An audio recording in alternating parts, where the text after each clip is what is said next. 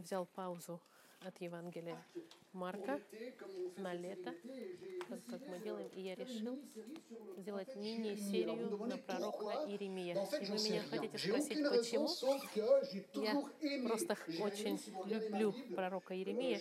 Если посмотрите на мою Библию, я, она вся у меня из, как бы отмечена. Я люблю этого пророка. Я все не смогу вам показать, но несколько несколько основных тем я возьму. Серию я назвал Еремия, одинокий и смелый пророк, который будет разделен на пять частей. Сегодня мы посмотрим призыв Еремии, потом посмотрим послание Еремии, потом Бог Еремии, страдания Еремии, и дальше Новый Завет Еремии.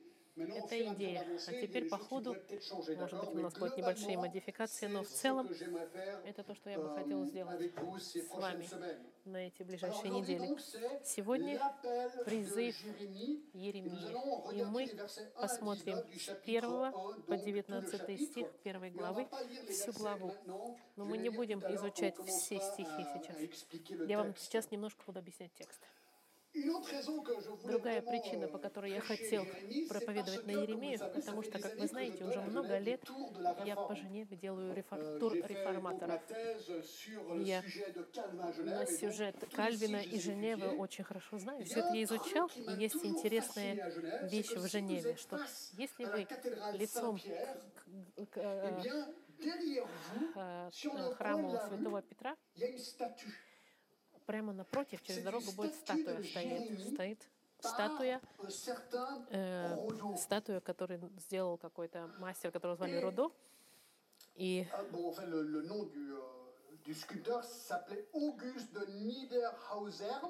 имя скульптора Аугюст Денехаузен, который придумал эту статую. И ее поставили в 1939 году. Я не знаю, почему они поставили статую там. Но что интересно для меня, что там Еремия плачет.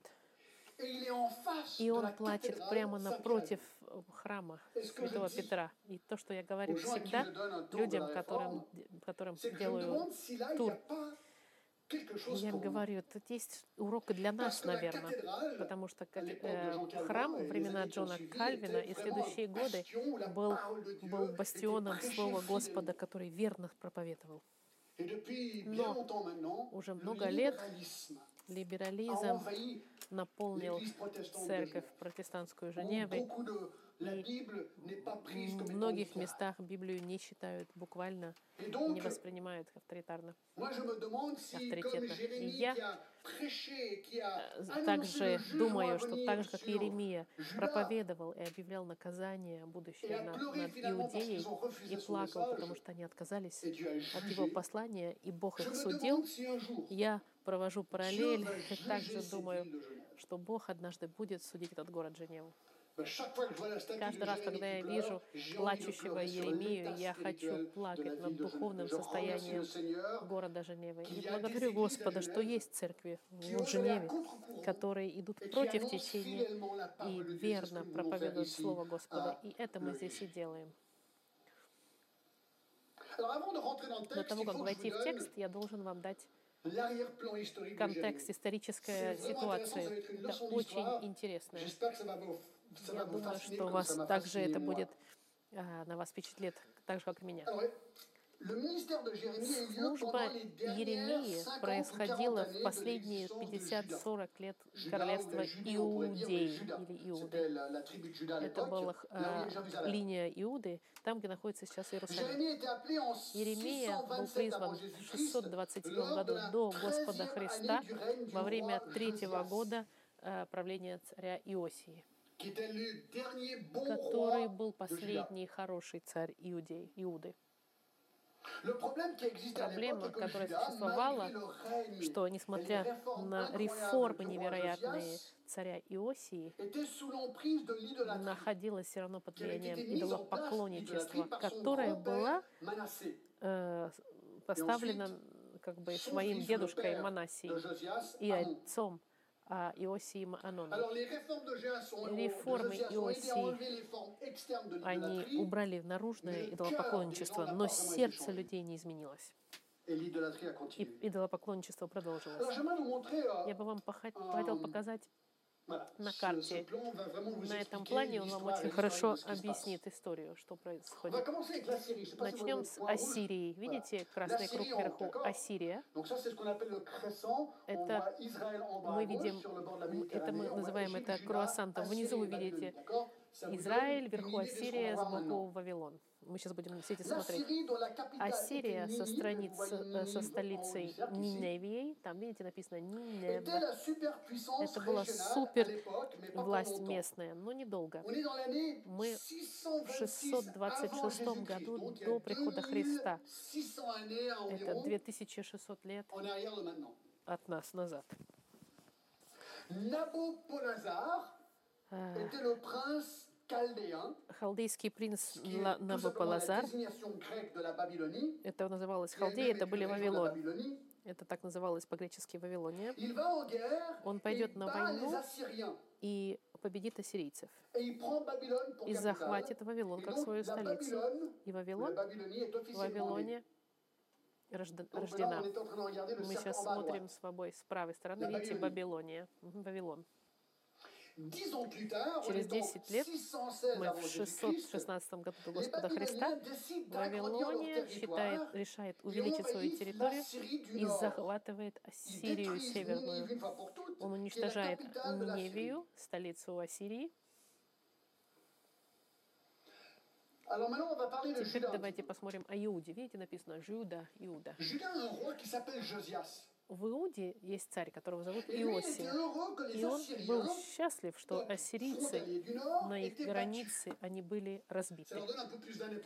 Это им дало больше независимости, euh, Потому что у них и ассирийцы, они были крупная страна, которая вмешивалась в их дела постоянно.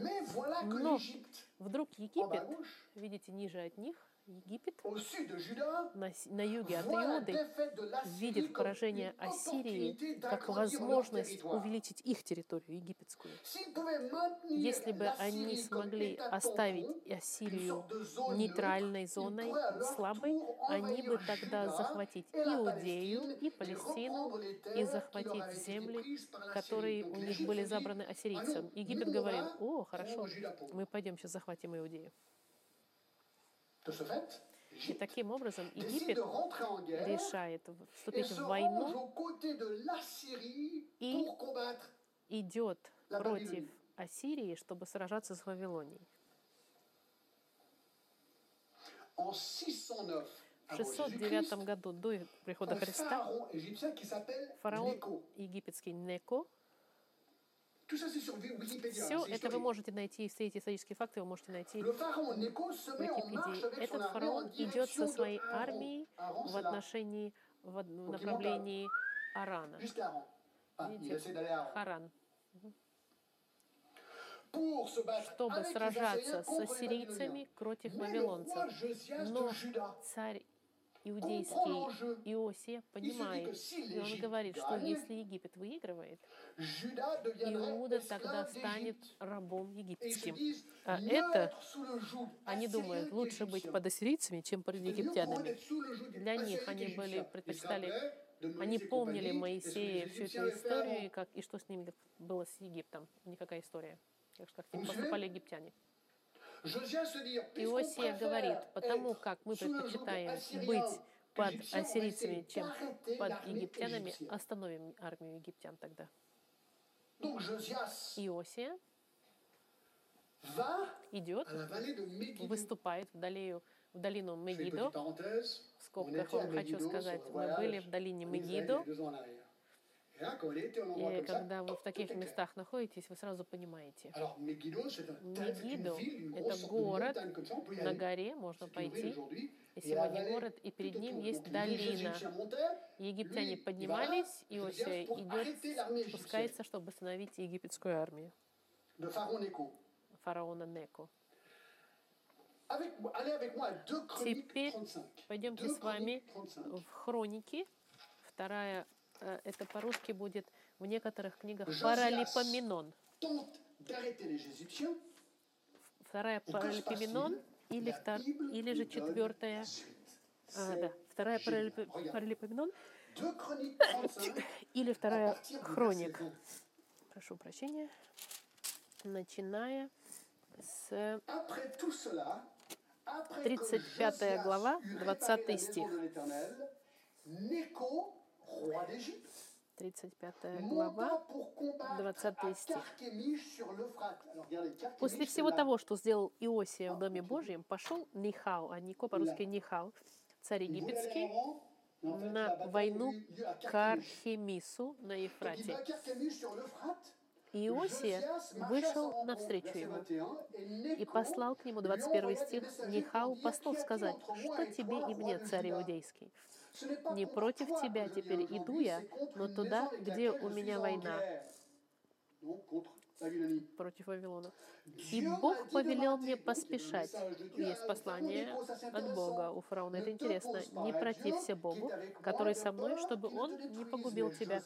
Но Иосия не отстранился от него, а приготовился, чтобы сразиться с ним, и не послушал слов Нихау от лица Божьего и выступил на сражение на равнину vallée de Мегидо. Megiddo. Les И выстрелили стрельцы в царя roi И сказал царь слугам своим, «Emportez-moi, «Уведите меня, потому что я blessé». тяжело ранен». Царь Иосия был ранен. Ses serviteurs, 27, И свели 24, его слуги его с колесницы и посадили его в другую повозку, которая была у него, и отвезли его в Иерусалим. И умер он, и похоронен в гробницах отцов своих.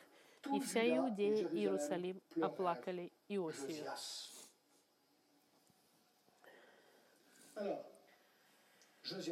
И Иосия умирает, Египет побеждает. Египет продолжает. И между, в Мегиду погибает Иосия, и вы видите вверху Каркемиш, они продолжают идти на сражение arrêtent. И вавилонцы их останавливают. Я вам покажу невероятную вещь. Вы скажете, почему ты все это рассказываешь? Verset 25. premier mot. 25 стих, 35 глава, 25 стих. Первые слова. «Оплакал Иосию и Иеремия». Иеремия был пророком во времена эти. Regardez le chapitre 36, verset 12. Посмотрите, 36, 36 глава, 12 Le стих. chapitre 36, verset 21. Пророк Еремия. Le verset Везде 22 22 стих Еремия. Везде мы видим имя Еремии. Еремия в этой истории участвует. Я продолжаю. Город Каркемиш, который на севере находится, становится линией разделения Babylonie. мес- Et ça, между. Египтом и Вавилоном. В течение четырех лет они в Каркемише сражаются.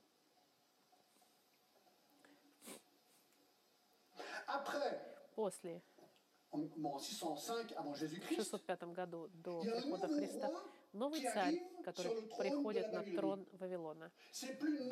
Это больше не connaissez, вы знаете нового царя, это Навуходоносор.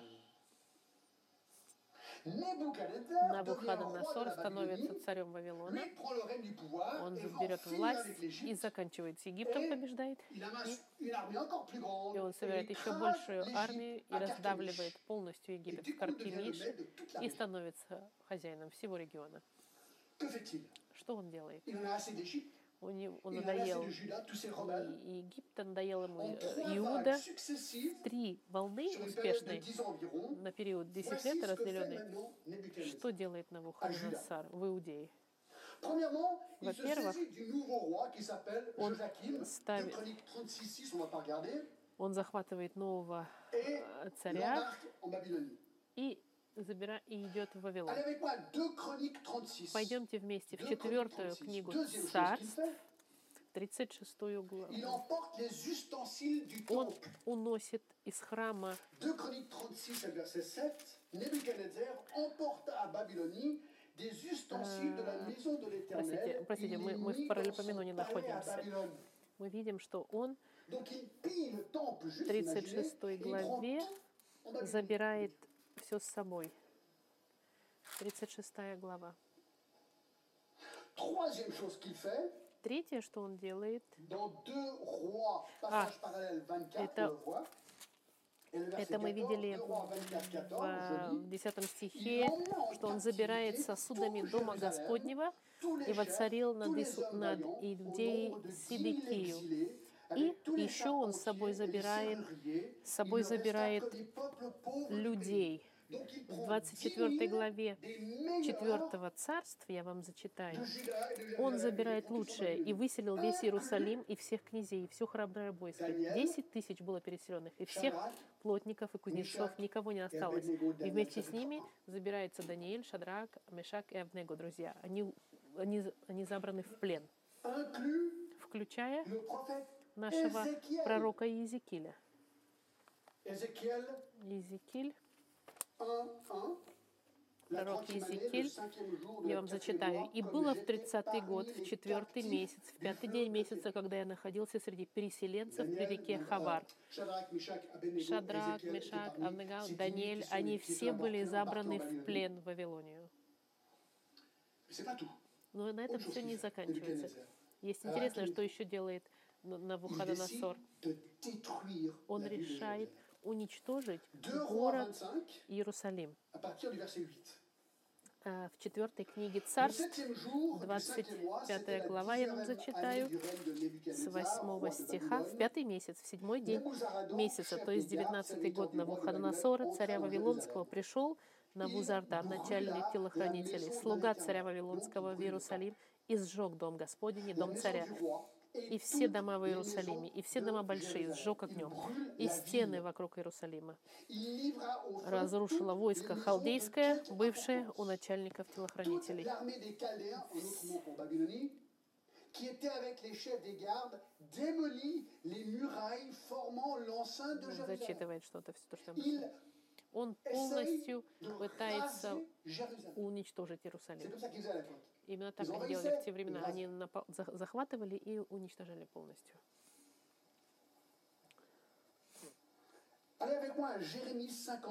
Сейчас мы с вами вернемся в Еремию, в последнюю, в самую последнюю главу Еремии, в 52 главу пророка Еремия, самая последняя глава. Когда Иерусалим пал, Иеремия был там, и он описывает то, что там было. 50, 52 глава, последняя глава пророка Еремия. И вся эта история в Библии. Как интересно, что здорово с Библией, если вы еще не убеждены, что Библия, она находится в контексте, существующем реальном историческом контексте. Это не просто какие-то сказки и рассказки. Это исторические события, которые имели место и которые можно проверить. Иеремия 52, Первый стих. Сидекия был 21 года, когда начал царствовать, и царствовал в Иерусалиме 11 лет. Его матери Хамуталь имя. И он делал злое в очах Господа, все то, что делал Иоаким. Поэтому гнев Господа был над Иерусалимом и Иудой до того, что он отверг их от лица своего, и Сидекия отложился от царя Вавилонского. И было в девятый год его царствования, в десятый месяц, в десятый день, пришел Навуходоносор, царь Вавилонский сам, и все войско его к Иерусалиму, и обложили его, и устроили вокруг него насыпи. И находился город в осаде до одиннадцатого года царя Седекии. В четвертом месяце, в девятый день, город, голод в городе усилился, и не было хлеба у народа земли. Сделан был пролом в городе, и побежали все военные, и вышли из города ночью воротами, находившимся между двумя стенами, подле царского сада, и пошли дорог, дорогой степи. Халдеи же были вокруг города. Войско халдейское погналось за царем и настигли Седекию на равнинах Иерихонских, и все войско его разбежалось от него, и взяли царя, и привели его к царю Вавилонскому, в Ревлу, в землю Емав, где он произнесен над ним суд. И заколол царь Вавилонских сыновей Сидикии пред глазами его, и всех князей иудейских заколол в Ривле. А Седекиев выколол глаза и велел сковать его медными оковами, и отвел его царь Вавилонский Вавилон, и посадил его в дом стражи до дня смерти его. Он убил его сыновей, потом он выколол ему глаза, чтобы последняя вещь, которую видел Седекия, это была смерть его детей. Это настоящая жестокость, друзья мои.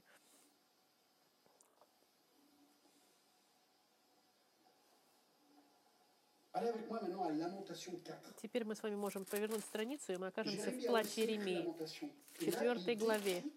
Следующая книга, четвертая глава, Еремия описывает сцену в Иерусалиме во время захвата. Это интенсивная сцена. Четвертая глава плача Еремии. Как потускнело золото, изменилось золото наилучшее, камни святилища раскиданы по всем перекресткам. Он описывает Иерусалим. Сыны Сиона драгоценные, равноценные чистейшему золоту, как они сравнены с глиняной посудой, изделием рук горшечника. Нету больше. Золото ничего не может им купить теперь помочь. И чудовище, а, подаются осы и кормят своих детенышей, а дочь народа моего стала жестока, подобно страусам в пустыне. Язык грудного младенца прилипает к гортани его от жажды. Нету больше воды. Дети просят хлеба, и никто не подает им. Это сильный образ. Представить себе, что у детей прилипает к гортани язык, никто не дает им пить. Евшие сладкое истаивают на улицах. Воспитанные на багренице жмутся к навозу. Наказание нечестия дочери народа моего превышает казнь за грехи дома. Он говорит, что лучше быть уничтоженным, как Содом, чем умирать вот так от голода. Князья, седьмой стих, ее были в ней чище снега, белее молока. Они были телом краше коралла, вид их был как сапфир. А теперь темнее всего черного лицо их. У них черная кожа потемнела.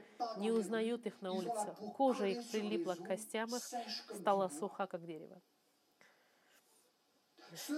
умерщвляемые мечом счастливее умерщвляемых голодом, потому что эти истаивают, поражаемые недостатком плодов полевых. Послушайте, руки мягкосердечных женщин варили детей своих, чтобы они были для них пищей во время гибели дочери народа моего.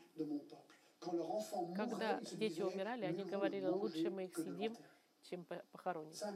Это, друзья мои, это ужасный голод.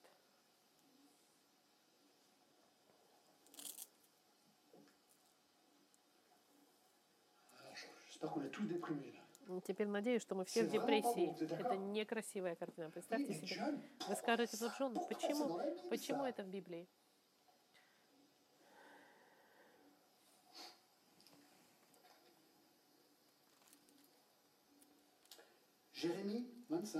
В Еремия, вернемся в Еремию, 25 главу.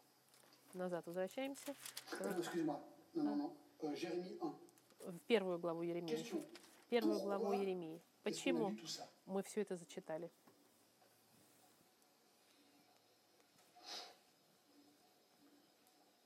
Первая глава Еремии. Возвращаемся в первую главу Еремии. В 16 стих. Пришел Господь к Еремии, и что он ему сказал? Вот что Бог сказал. «И произнесу над ними суды мои против Иуды за все беззакония их, за то, что они оставили меня и воскуряли фимиам, чужеземным богам, и поклонялись делам рук твоих. А ты припаяшешь чресла твои и встань, и скажи им все, что я повелеваю тебе. Бог разгневался из-за идолопоклончества Иудеи, Иуды. Все это вам сейчас скажет, станет еще более ясно. Пойдемте со мной, пожалуйста, в четвертое царство, 24 стих. Четвертое царство, 24 стих, 2, 24 глава, 2 стих. «И посылал на него Господь». Господь Бог посылал на него Господь полчища халдеев, вавилонцев, полчища сирийцев, и полчища моавитян, и полчища аммонитян, посылал их на Иуду, чтобы погубить его по слову Господа, которое он изрек через рабов своих пророков.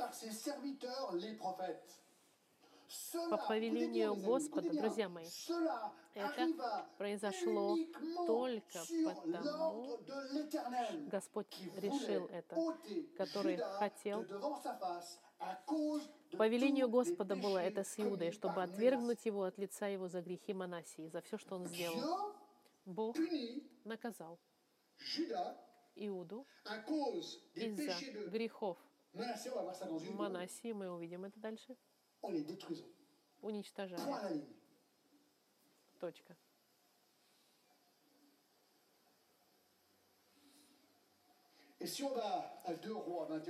И мы, мы все зачитывать не будем, но если мы с вами вернемся в, 20, в 21 главе Царств 4, это либо второе царей, либо четвертое царство.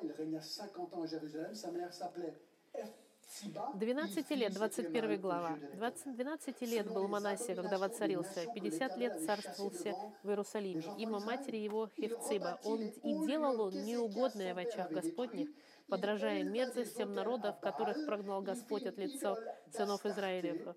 И снова устроил высоты, которые уничтожил отец его Иезекии, и поставил жертвенники Ваалу, и сделал Дубраву, как сделал Ахав, царь израильский, и поклонялся всему воинску небесному и служил ему, и соорудил жертвенники в доме Господнем, о котором сказал Господь, в Иерусалиме положу имя мое, и соорудил жертвенники всему воинству небесному на обоих дворах Дома Господнего.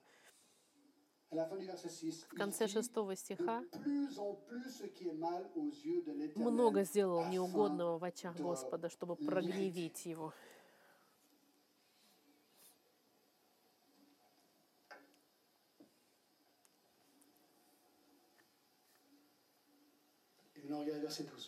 А теперь посмотрите на 12 стих.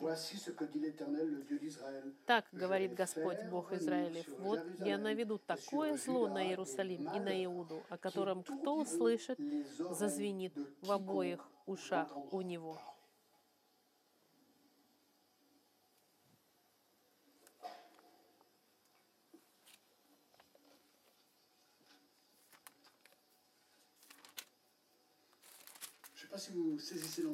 Я не знаю, если вы понимаете ситуацию здесь. Всю историю, которую я вам рассказал. Ассирия, Вавилон, египтяне, которые поднимаются, царь Нихау, Иосия, который умирает. Мы читаем это как историческая история армии, которая туда-сюда ходят, убивают. Но что мы видим здесь, что все эти армии были направлены для того, чтобы наказать Иуду из-за греха одного человека, Манасии. Меня это поражает.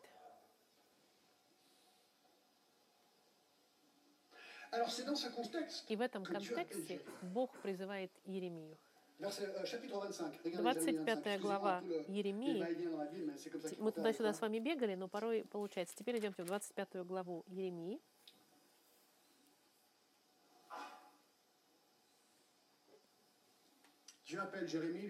Бог призывает Иеремию и э, дает ему послание. Скажи им, если вы не раскаетесь, вы будете уничтожены. И он проповедует все это до того, как это случилось. Потому что он это все видел и описал в 52 главе. В 25 главе слово, которое было к Иеремии о всем народе иудейском, в четвертом стихе Господь послал вам всех своих рабов, пророков, с раннего утра посылал, и вы не слушали, и не преклоняли ухо свое, чтобы слушать. Вам говорили, обратитесь каждый от этого злого пути своего и от злых дел своих, и живите на земле, которую Господь дал вам, и отцам вашим. Он говорит, если вы покаетесь от этого идолопоклонничества, я вам благословлю, и вы останетесь в этой стране. Verset 6, n'allez Шестой стих. «И не ходите вслед иных богов, чтобы служить им и поклоняться им, и не прогневляйте меня делами рук aucun mal». своих, и не сделаю вам зла». Вот что им Еремия говорил.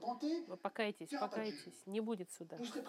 Вы будете сохранены. Mais, verset 7, Но, седьмой стих, но вы не слушали меня, говорит Господь, прогневляя меня делами рук своих на зло себе. Поэтому так говорит Господь Саваоф. За то, что вы не слышали слов моих, вот, я пошлю и возьму все племена северные, говорит Господь, и пошлю к Навуходоносору, царю Вавилонскому, рабу моему, и приведу их на землю эту, и на жителей ее, и на все окрестные народы, и совершенно истреблю их, и сделаю их ужасом, и посмеянием, и вечным запустением. И прекращу у них голос радости и голос веселья, голос жениха и голос невесты, звук жерновов и свет светильника. И вся земля это будет пустыней и ужасом. И народы эти будут служить царю Вавилонскому et ces 70 nations лет. seront asservies au roi de Babylone pendant 70 ans. Jérémie, c'est son message. Дает им сообщение. Покайтесь, если вы не покаетесь. Бог возьмет царя Вавилонского, Навуходосора, который придет, захватит вас, уничтожит полностью. Город Иуду, en prendre 10 000 и 10 тысяч человек заберет с собой. en Abyssinie, et ça va durer 7 И это будет длиться 70 лет. И, друзья мои, знаете что? Так оно исторически и произошло. Точка в точку все исполнилось, что было предсказано.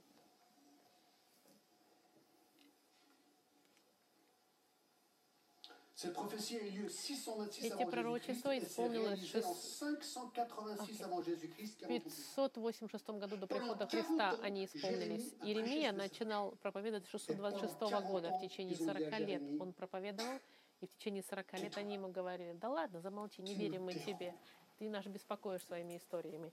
40 лет он им говорил об этом, и через 40 лет пророчества исполнились. А теперь мы посмотрим наш текст Что мы уже увидели с этой картиной исторической, которую он написал. Вот что. Первое. Милость. Господа, она долгая и, и deux, Но второе, милость Господа не длится вечно. В однажды, когда. Бог решает, что пришел конец, этот день, это день суда. Мы, нам здесь хорошо, слава Богу. Всем кажется, что у нас все хорошо, в Женеве создается впечатление в нашей жизни. Но, но мы отвернулись от Господа. Гор- город отвернулся от. Господа. И Бог с нами пока терпелив. Третье, rois, наций, царей, войны, о которых мы слышим ah, по новостям. Мы говорим, вот там война, там война, здесь революции, здесь события, сражения. Все это мы говорим, что это жизнь, мир такой. Мы-. Когда правительство решает на войну идти, мы здесь видим с вами, что Бог все контролирует, даже армии могучие. Навуходоносор был очень. Сильным, но в руках Господа он был пешкой. И в нашем тексте Бог говорит, что я использую Вавилон, чтобы вас судить, а потом я буду судить. Вавилоне, потому что они такие же грешники, как вы. Et moi, ce qui m'étonne, И что меня удивляет, что все, что мы видим исторически, Babylonie, Навуходоносор, Вавилония, Ассирия, Иуда, Египет, d'un все это из-за греха одного человека, и влияние, которое он имел на других людей. Понимаете? Моя жизнь может влиять на жизни других людей, и они это чувствуют. Мои грехи и могут иметь ужасные последствия на людей, которых я даже не знаю. Но, благая весть, Господь восстает пророков в течение всей истории и слуг Господа, которые сегодня служат, чтобы предупреждать и говорить людям, друзья, ничего не изменилось. Бог уничтожит Женеву? Не знаю. Но Mais Le jugement de Dieu суд Господа обязательно падет на каждого человека, который встает против Господа. Hébreux 9, 27, et В послании к евреям сказано, суждено человеку умереть однажды, один раз, и после этого идет суд. Друзья мои, если вы думаете, что у вас жизнь хорошая и все хорошо, но знайте, наступит день. Если ты не повернешься к единственному настоящему Богу и Его Сыну для прощения грехов, ты будешь судим. И это будет еще хуже, чем с Иерусалимом, потому что вечное наказание — это ужасно.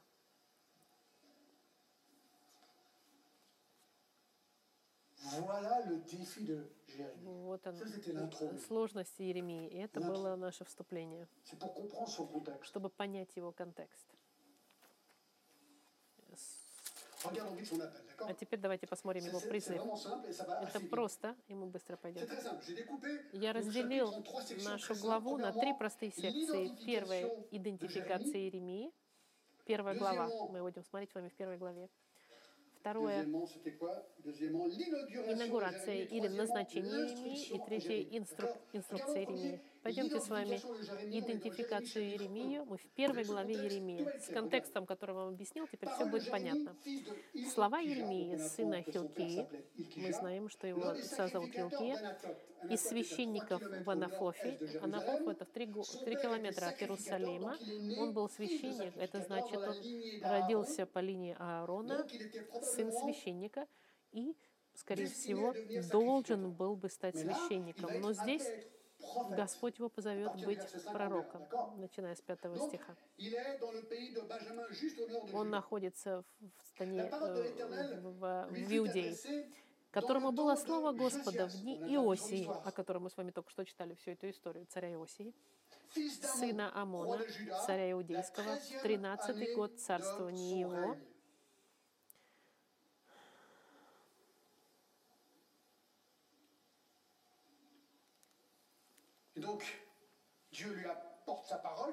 Бог э, говорит Еремии, Еремия пишет это пророчество, первые и второй стихи, он слышит от Господа, чтобы сообщить, что будет. Мы видим, что это 13-й год царствования Иосия. Он начал царствовать в 640 году, и он умер в 126 да, в 609, 609 году Иосия умер. Угу. Таким образом, третий стих, «И также в дни Иоакима, сына Иосии, царя Иудийского, до конца одиннадцатого года Седекии, сына Иосии, царя Иудейского, до переселения Иерусалима в пятом месяце». Он датирует здесь жизнь Иеремии 41 ans. полностью, 41 год. Как 41 пророк он пророчествовал 41 год. Здесь он просто du Показывает. Второе. Назначение. L'inauguration de Jérémie. Verset 4. Четвертый стих. «И было ко мне слово Господа. mots. Avant que je Прежде, нежели я образовал тебя в чреве, я познал тебя, и прежде, нежели ты вышел из утробы, я осветил тебя пророком для народов, поставил тебя». Это можно даже целое послание на эту тему сказать. Он говорит здесь, что Бог призвал Еремию, до того, как он еще был зачат. Вы скажете, что.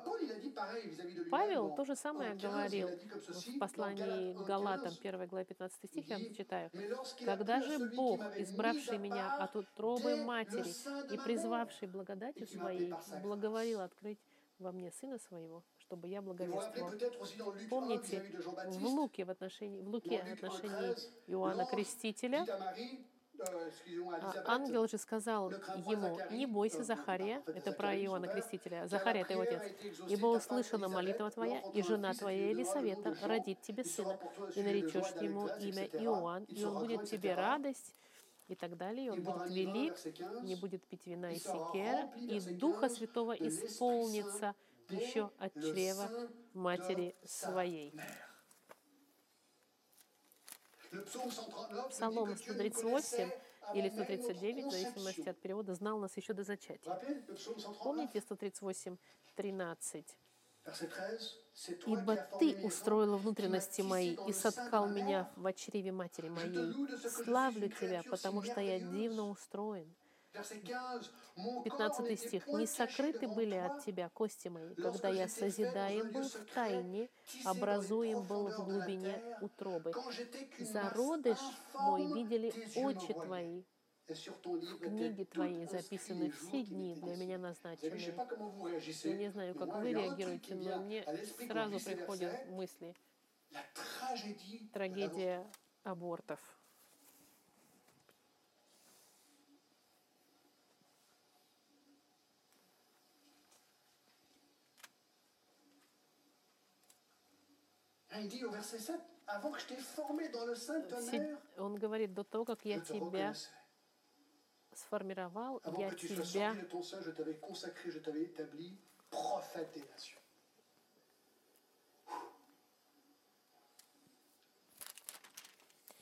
Здесь сказано, прежде чем ты вышел из утробы, я осветил тебя пророком для народов и поставил тебя. 20 ans environ, hein, c'est ce qu'on estime. Мы видим, что Еремия, его реакция, а как Моисей немножко, он говорит, я не умею 6, говорить. О, Господи, Боже мой, я не умею говорить. И мои- Это не значит, что он имеет проблему Он просто говорит, я еще молодой, я не небольшой дипломат, я не очень хорошо по-французски говорю, как я. Я- не умею говорить, ибо еще молод. Alors, euh, Но Господь сказал мне, как и с Ah, Моисеем. Помните, Моисей тоже говорил. Моисей. Моисей тоже сопротивлялся, но, но Бог все равно выиграл. Бог всегда выигрывает, Господь. Он говорит, de Jérémie viendra de Dieu. Verset 7, et авторитет придет от Бога, но Господь сказал, не говори я молод, ибо ко всем, euh, кому я пошлю тебя, пойдешь, и все, что повелею тебе, скажешь. Не бойся. Еремия, спокойно, спрячься за моей волей. Второе. Моя защита 8. будет от, теб- от меня идти. Смотрите, восьмой стих. Не бойся их, ибо я с тобой, чтобы избавлять тебя, говорит. Господь. И ah, это интересно. Господь со мной, Ah но. Господь будет меня избавлять. Слово «избавлять» имеет в виду, что он будет заключен. Трижды он будет в тюрьме. Вы увидите дальше. Но он будет избавляем. Он не обещает ему легкую жизнь, как que si Не верьте, что если вы призваны Господом в службу, то вам будет легко. Нет, это будет сложно, очень сложно. Но Бог будет с вами и будет поддерживать. И тоже он говорит Еремии. И дальше говорит, Не волнуйся, Иеремия. le mien, verset 9. послание в девятом стихе, простер Господь руку свою, и коснулся уст моих, и сказал, вот, я вложу слова мои в уста твои.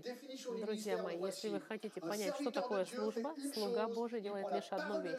Он берет Слово. Господа и приносит народу, и все. Et vous avez vos Bibles Если у вас есть ваши Библии, чтобы проверить, если тот, который говорит, говорит правильно текст и ничего другого. А если он другое вам добавляет, вы должны исправлять его.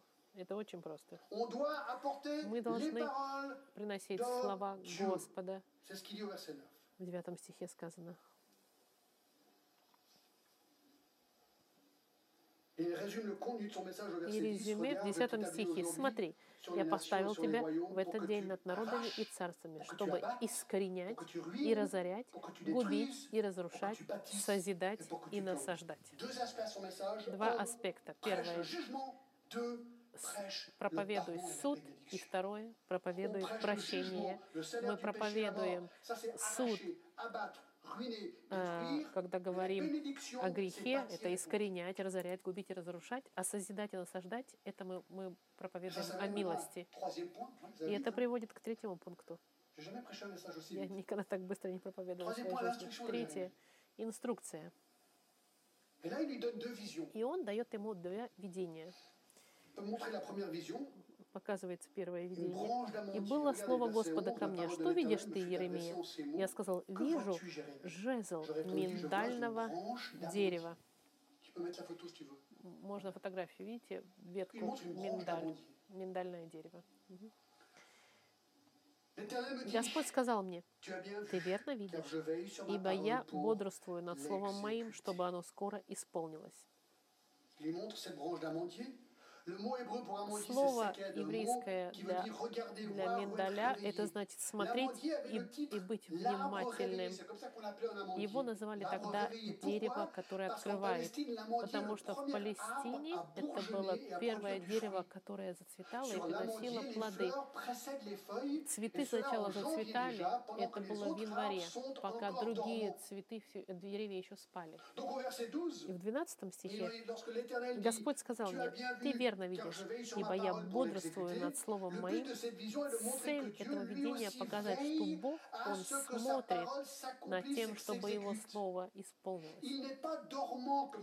И Он не спит, как некоторые думают. Он, он бодрствует и исполнит свое Слово в то время, в которое Он за- задумал. Некоторые могут сказать, ну, ну, ну, это что попало? Неужели ты думаешь, что. Бог будет судить? Жизнь так прекрасна. Какой суд? Мы увидим, за кем будет последнее слово. Вот что Иеремия должен был сказать. И вы увидите, что суд придет. Нет, нет, смотри, все хорошо. Вы увидите. 40 ans plus tard. Через 40 лет. Оп,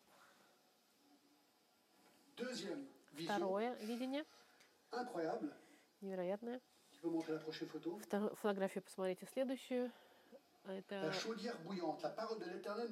И было ко мне 13, une слово в другой раз и сказал, Что видишь? Я du вижу nord. ветром кипящий котел, и лицо его со стороны севера. Мы видим с вами северное cette мертвое море, и мы видим котел кипящий.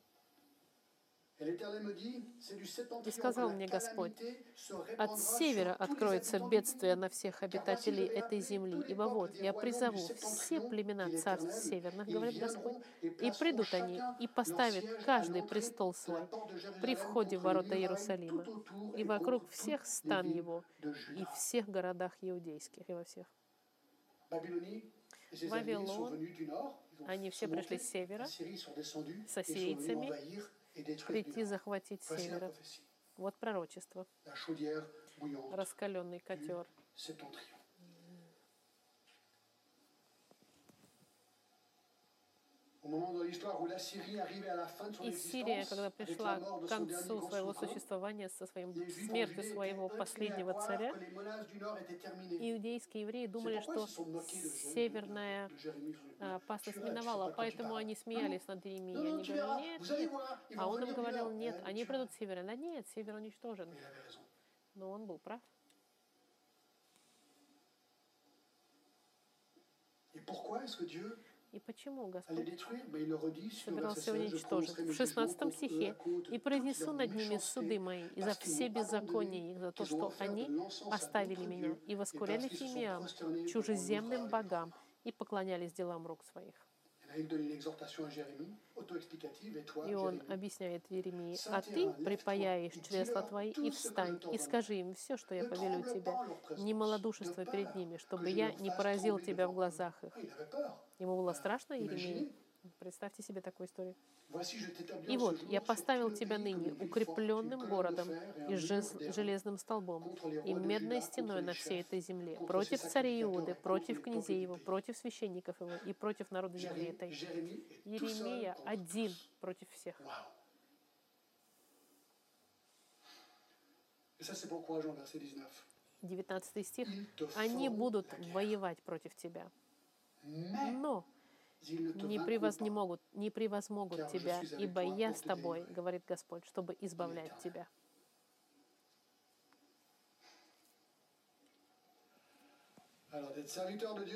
Быть слугом Господа, друзья мои, это не просто так. Нужно, нужно быть уверенным, что мы призваны.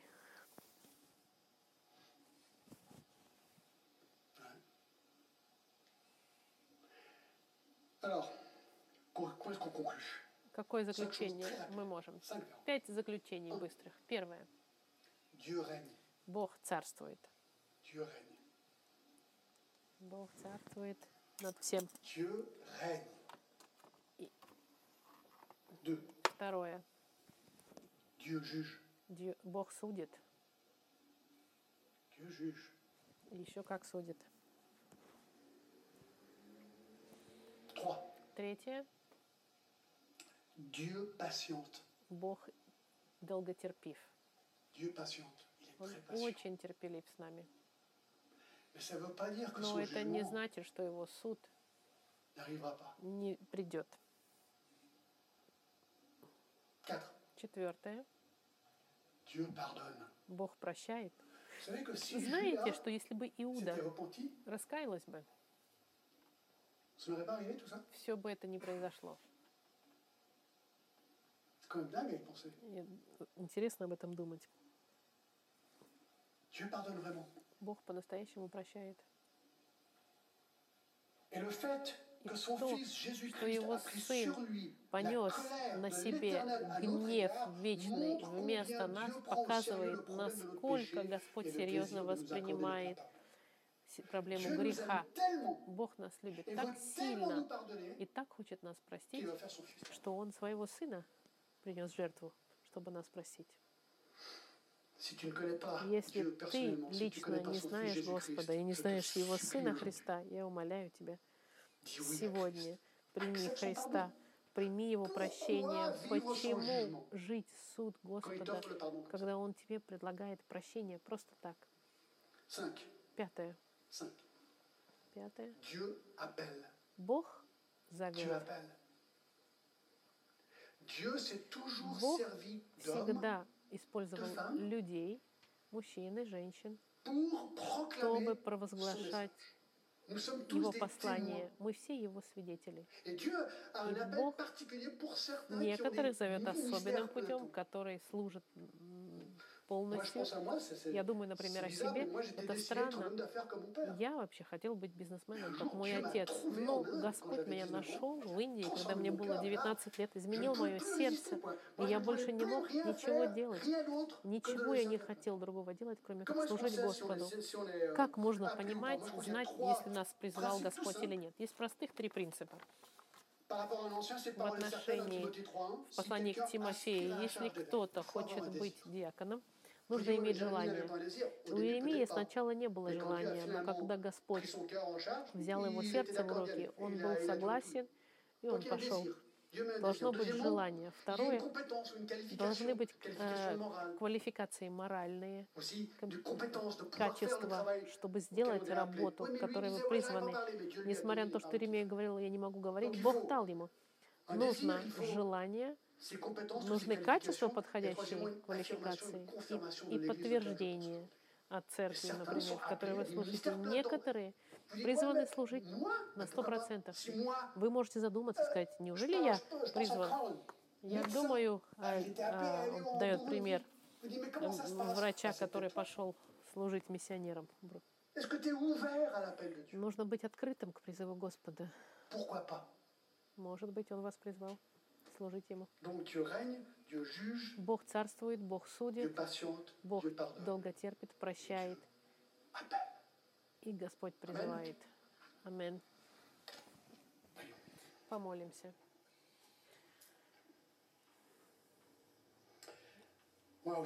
Господь, Мы, мы большую часть истории Библии посмотрели, только в первой главе Иеремии так много, и это удивительно, Господь. И здорово видеть этого человека, который сказал «да» твоему призыву, и которого ты использовал, Господь. И плодов он не принесло ему это много, потому что все, что он проповедовал, от всего этого люди отказывались. Être Господь, помоги нам быть смелыми, чтобы мы могли провозглашать правду вокруг нас, даже если нас отвергают, зная, что Слово последнее за тобой. Помоги нам проповедовать Христа. Господи, Твою любовь, Твой суд, который придет, но Si также и Твое прощение. И если кто-то здесь не знает Христа, коснись их сердец, Господь, чтобы они могли сказать, да, я хочу быть избавлен от суда Господа, я хочу быть прощенным и хочу познать Господа лично, через Сына Его, Иисуса Христа. Спасибо, Господь, за все это. Мы радуемся о том, что ждет нас. Тебе вся слава, Господь. Именем Христа мы молимся. Аминь.